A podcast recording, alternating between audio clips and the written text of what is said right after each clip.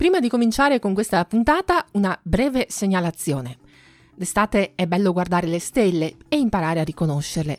Potete farlo dal vivo, insieme a me, se vi va. Vi invito a consultare la sezione appuntamenti del sito guardachecielo.it per vedere dove, come e quando partecipare a serate e passeggiate sotto le stelle in location davvero suggestive. Adesso però via con la puntata.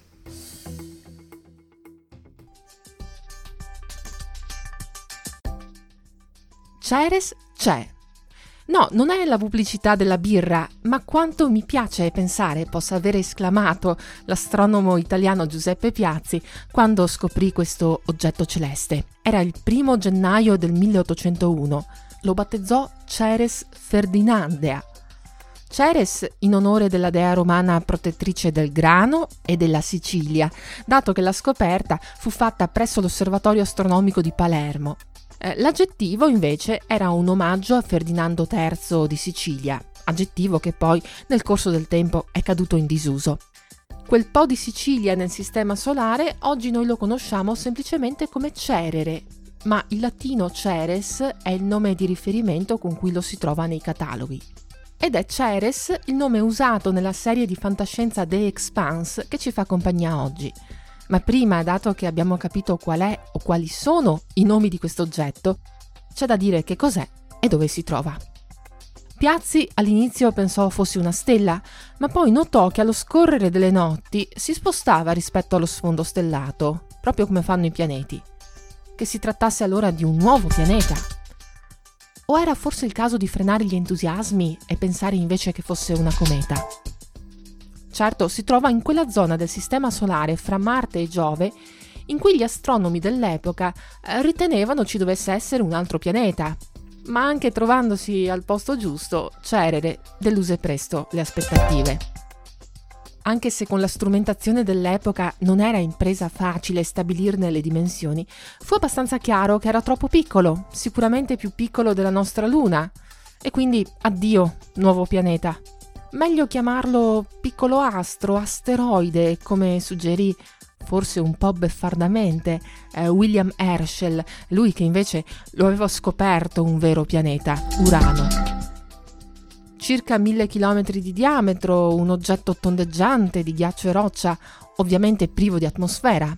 Di certo Cerere non è il primo posto che viene in mente per un futuro insediamento umano, Eppure è abbastanza grande per diventare una sorta di avamposto strategico e una miniera preziosa. Questo almeno succede nella serie The Expanse. Un tempo Ceres era coperta di ghiaccio. Aveva acqua sufficiente per mille generazioni.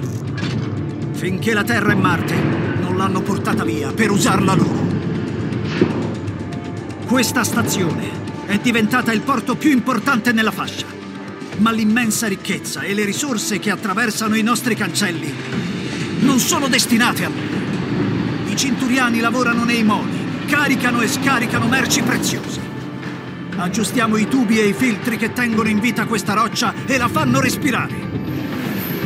Noi cinturiani fatichiamo e soffriamo, senza speranza e senza fine. E per che cosa? Un giorno Marte userà la sua potenza per strappare il controllo di Ceres alla Terra. E la Terra entrerà in guerra per riprenderselo. Per noi è lo stesso.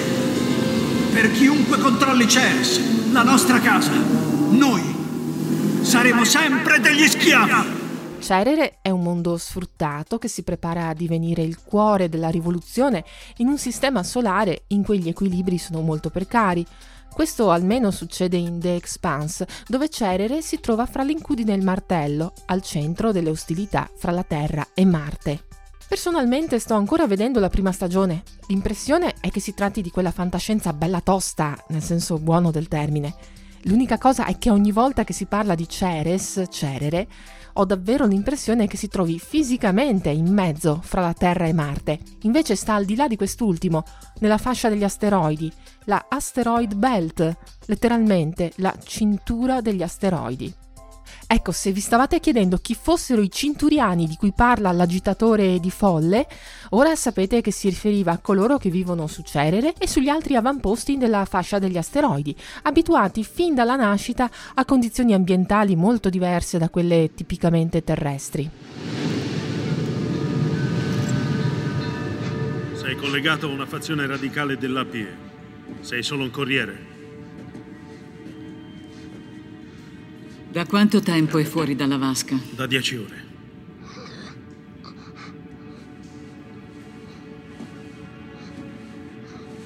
Mi dispiace che la gravità di un pianeta vero ti faccia male, ma è giusto così. Tu vuoi ferire la Terra. La Terra che ora schiaccia i tuoi deboli polmoni di cinturiano e le tue fragili ossa di cinturiano. C'è un solo modo per porvi fine ed è parlare. Sei un terrorista dell'APE. Trasportavi tecnologie stealth di contrabbando. A cosa serviva?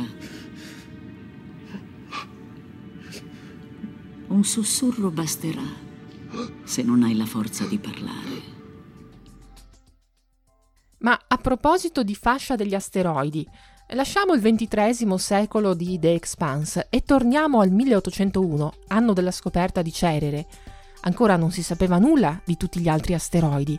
Cerere era il primo e il più grande di una moltitudine di altri blocchi rocciosi che cominciarono ad essere scoperti negli anni successivi ad un ritmo accelerato. Fra Marte e Giove non c'è un altro pianeta, ma c'è un sacco di materiale roccioso sparso, ghiaccio, macigni e risorse che in un futuro saranno sfruttate.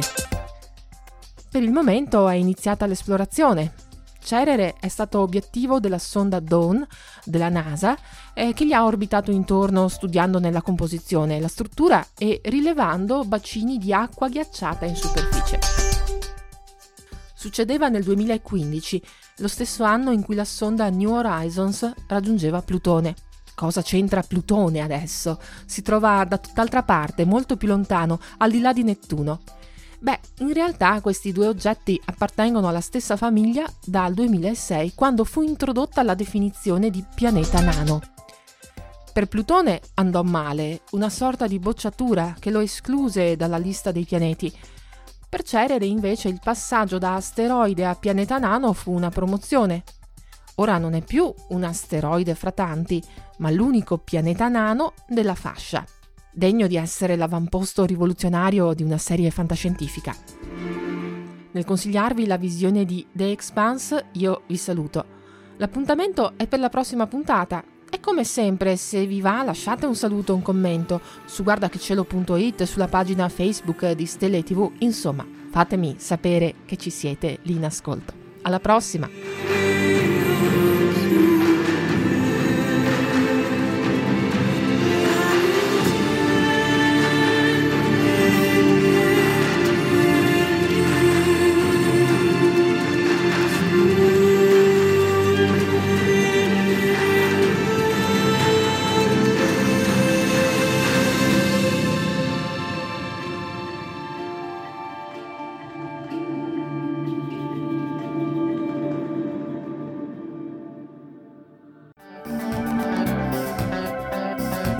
Avete ascoltato Stelle e TV, un programma di Elena Lazzaretto.